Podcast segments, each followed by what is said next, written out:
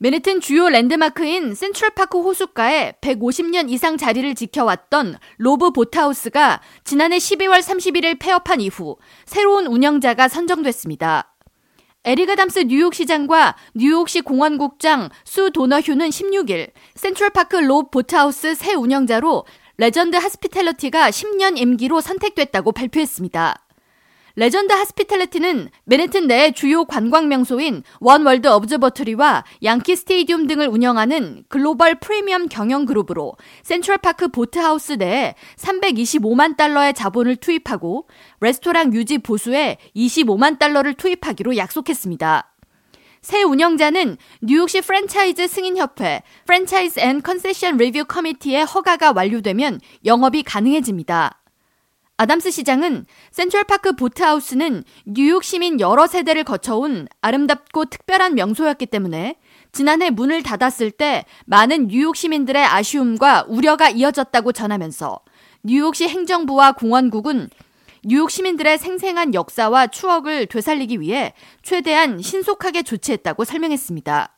뉴욕시 공원국장 도너휴는 센트럴파크 보트하우스가 전문적인 관리가 가능한 Legend Hospitality 운영으로 재개장하게 돼 마음이 놓이고 기쁘다고 말하면서 보트하우스가 전 세계인들이 방문하고 싶어하는 최고의 명소로 거듭나길 기대한다고 덧붙였습니다.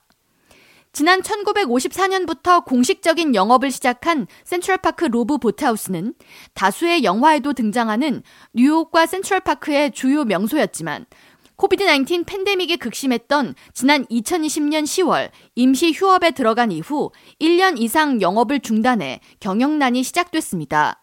방역 완화로 지난해 3월 레스토랑 운영이 재개돼 뉴욕 시민들과 관광객들의 인기를 다시 얻었지만 레스토랑 소유주였던 딘 폴은 급등하는 물가와 인건비를 감당하기에 역부족이었다고 설명했습니다. 뉴욕시 공원국은 새로운 보트하우스 운영사인 Legend Hospitality는 뉴욕시 공원국의 모든 이해 관계자와 협의 후 선정됐으며 새 계약에 대한 공청회는 오는 3월 3일에 개최될 예정이라고 밝혔습니다. Legend Hospitality 측은 보트하우스의 상징이었던 노젓는 보트 대여 운영을 유지할 계획이며 스낵 바를 겸비한 고급 레스토랑 운영 방침을 이어가겠다는 계획을 밝혔습니다. K라디오 전영숙입니다.